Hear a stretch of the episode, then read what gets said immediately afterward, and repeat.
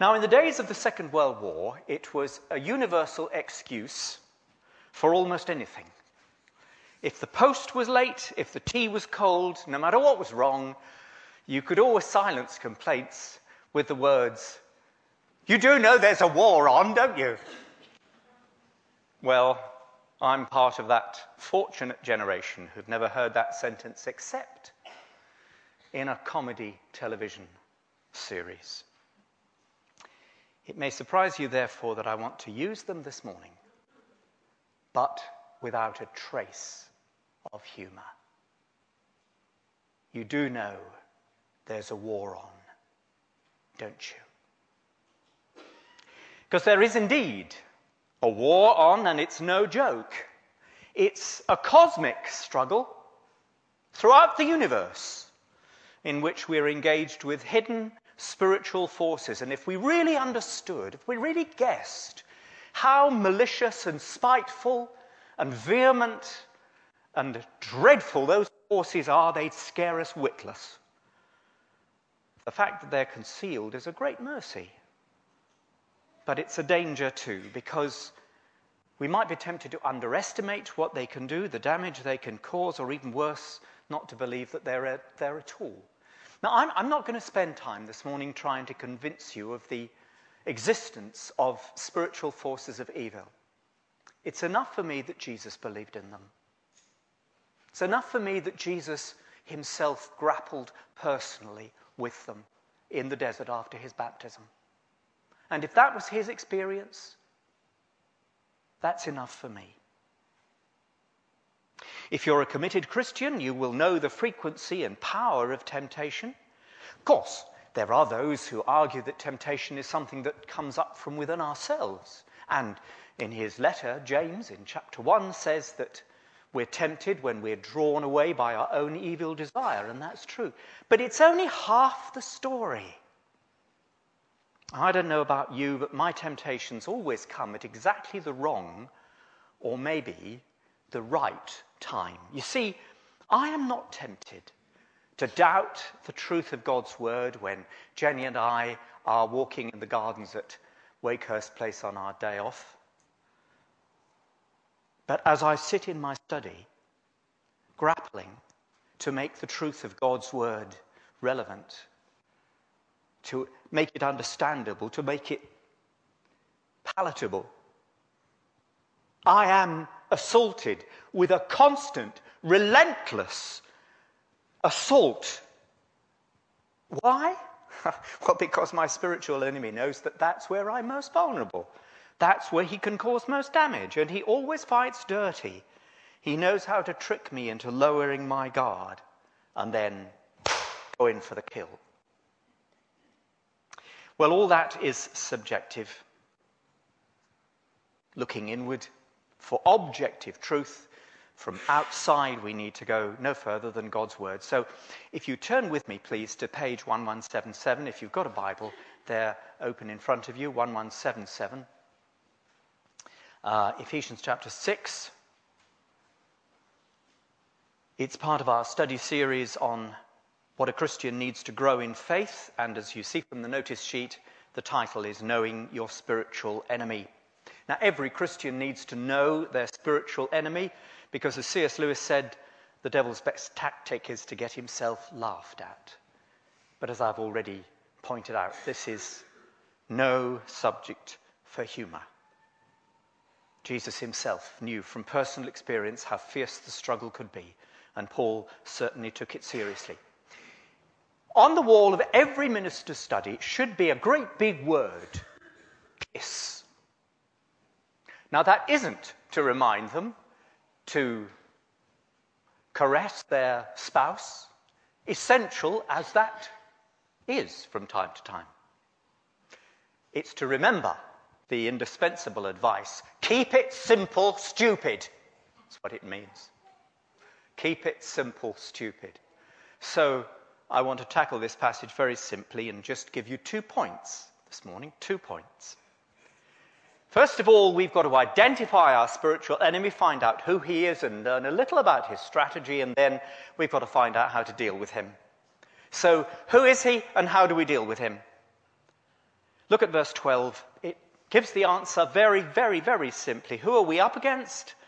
Our struggle is not against flesh and blood, but against the rulers, against the authorities, against the powers of this dark world, and against the spiritual forces of evil in the heavenly realms. There can be no doubt about it, can there? That's who we're fighting. That's who we're up against. Last week on the PM program on Radio 4, a science teacher from a comprehensive school was pitted against Richard Dawkins in a, uh, a discussion about whether the concept of intelligent design should be taught as part of the science curriculum. Apparently, 20 eminent scientists have written to the newspapers demanding that it should be made illegal to teach such nonsense to impressionable youngsters. This is, of course, as you will understand, on the ground that teenagers are so incapable of making up their own minds that they will believe everything their teachers tell them. Some hope. Well, in the same week, it was suggested that no less an object of scientific veneration than Einstein himself could be wrong.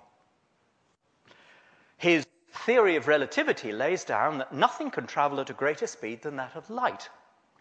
And now some, some researchers in Switzerland seem to have been able to send subatomic particles to Italy, to some colleagues in Italy, faster than light. And the whole of the scientific establishment is in a tizzy.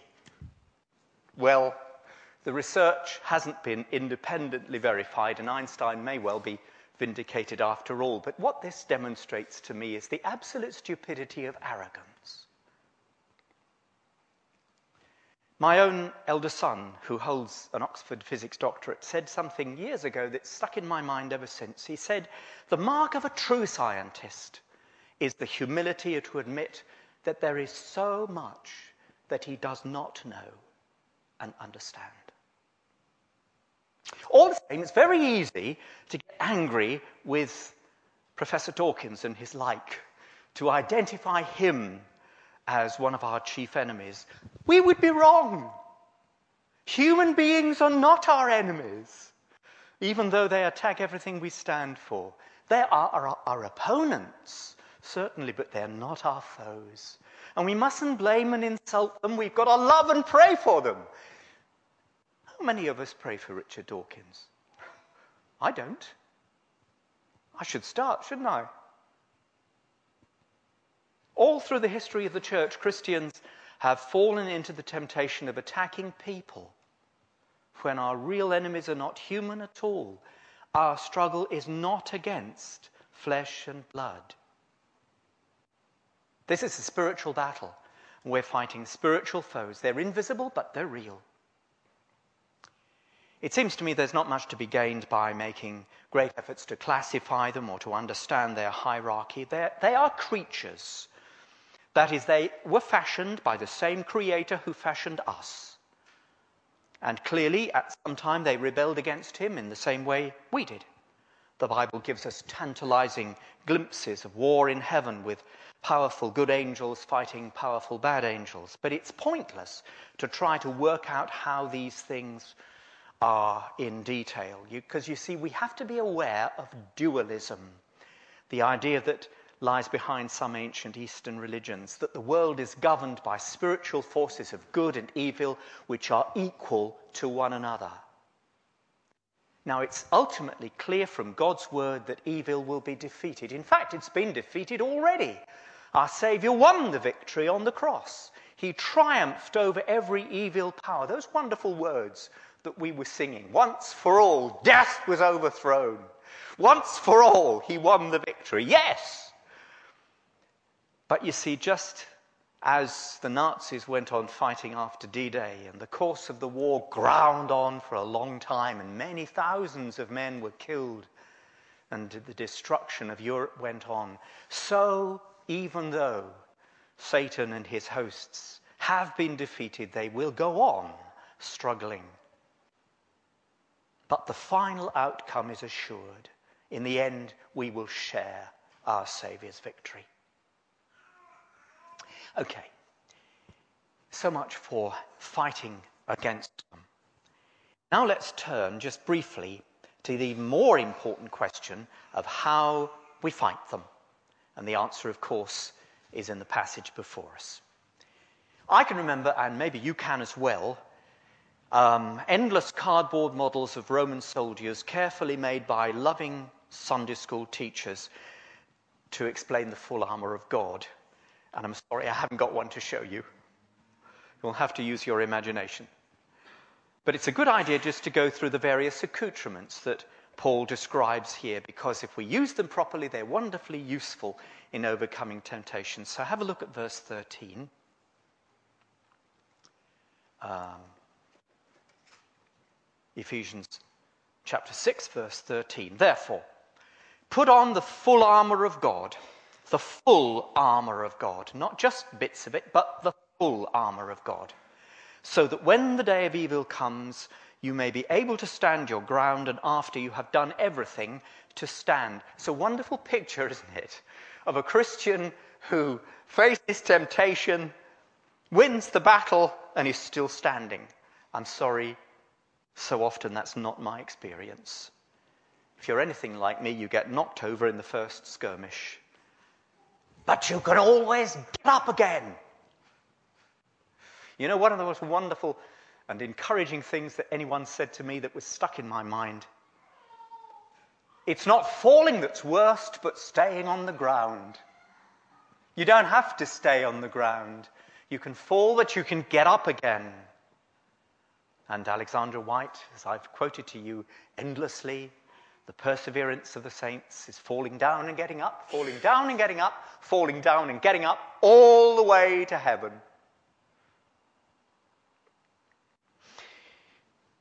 Okay, verse 14.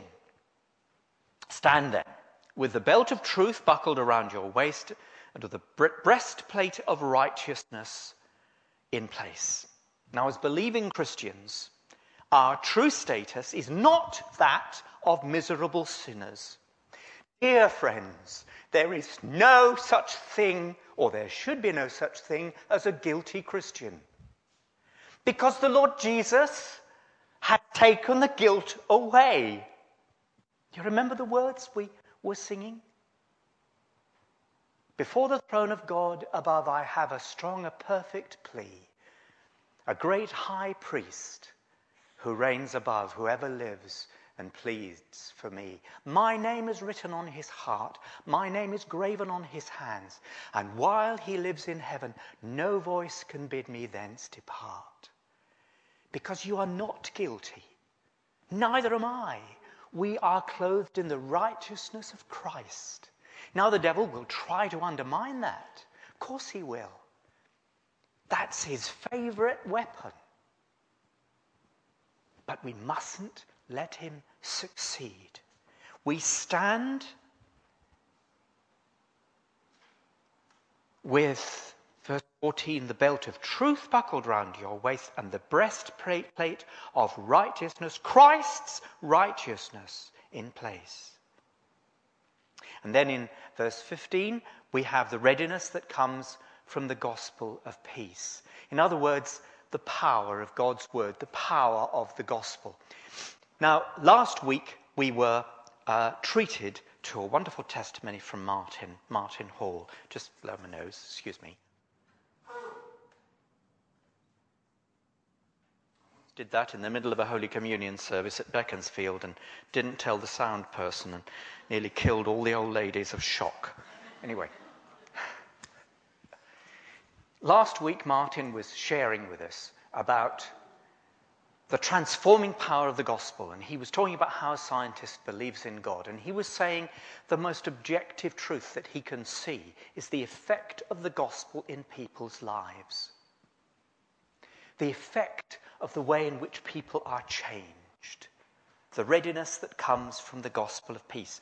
Much earlier in my ministry, um, I knew a consultant psychiatrist who had been a, a missionary doctor in West Africa and while she was there, she'd be seen, rather, she'd seen the spiritual forces of evil at work in a far more blatant and open way than anything our skeptical outlook is capable of perceiving. And she'd, she'd never forgotten that. And she shared this with me. She said that the forces of spiritual wickedness we face could, if we allowed them, they could twist us round their little finger. Our only security lies in the one who stands beside us, the risen, glorified Christ, and he makes them sick with fear.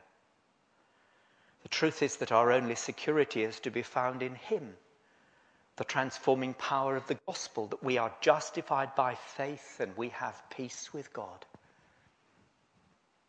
Okay, verse 16 we're told about the shield of faith. Verse 16 In addition to this, take up the shield of faith with which you can extinguish all the flaming arrows of the evil one. Maybe you don't think you have a very robust shield, or like me, you have one which has been chipped and dented over the years. Well, don't worry. The way to strengthen and renew your shield is not to polish it so that it looks good, but to admit that it's only the Holy Spirit who can give you the ability to go on each day as a Christian and to defend and to develop, rather, a greater sense of trust and confidence in God. That's how you strengthen your faith. To realize your dependence more and more and more. It's a wonderful paradox, a wonderful seeming contradiction. The way to grow in faith is to admit that you're weak. But it's true. And then the next two verses, uh, uh, pieces of armor are vital. Verse 17. Take the helmet of salvation and the sword of the Spirit, which is the word of God. We read from uh, 2 Corinthians chapter 10, didn't we? Paul was um, being a bit naughty in these verses. You see, the Corinthians said about Paul, they said, Oh, yes, that Paul. Yes, I've heard about him before. When he's not here, he's wonderfully bold. But when he's here, he's just milk and water. He's timid. So Paul says, By the meekness and gentleness of Christ, I, Paul, who am timid when face to face, but bold when I am away. I beg you that when I come, I may not have to be bold, as I expect to be towards people who think we live by the standards of this world. He was going to give, he was going to give them a real wigging. But then, because Paul can't, um, can't go on being stroppy with people, he turns to the reality of the spiritual life. Verse 4 the weapons we fight with are not the weapons of this world. On the contrary, they have divine power to demolish strongholds. We demolish arguments and every pretension that sets itself up against the knowledge of God, and we take captive every thought to make it obedient to Christ. I love the translation in the authorized version.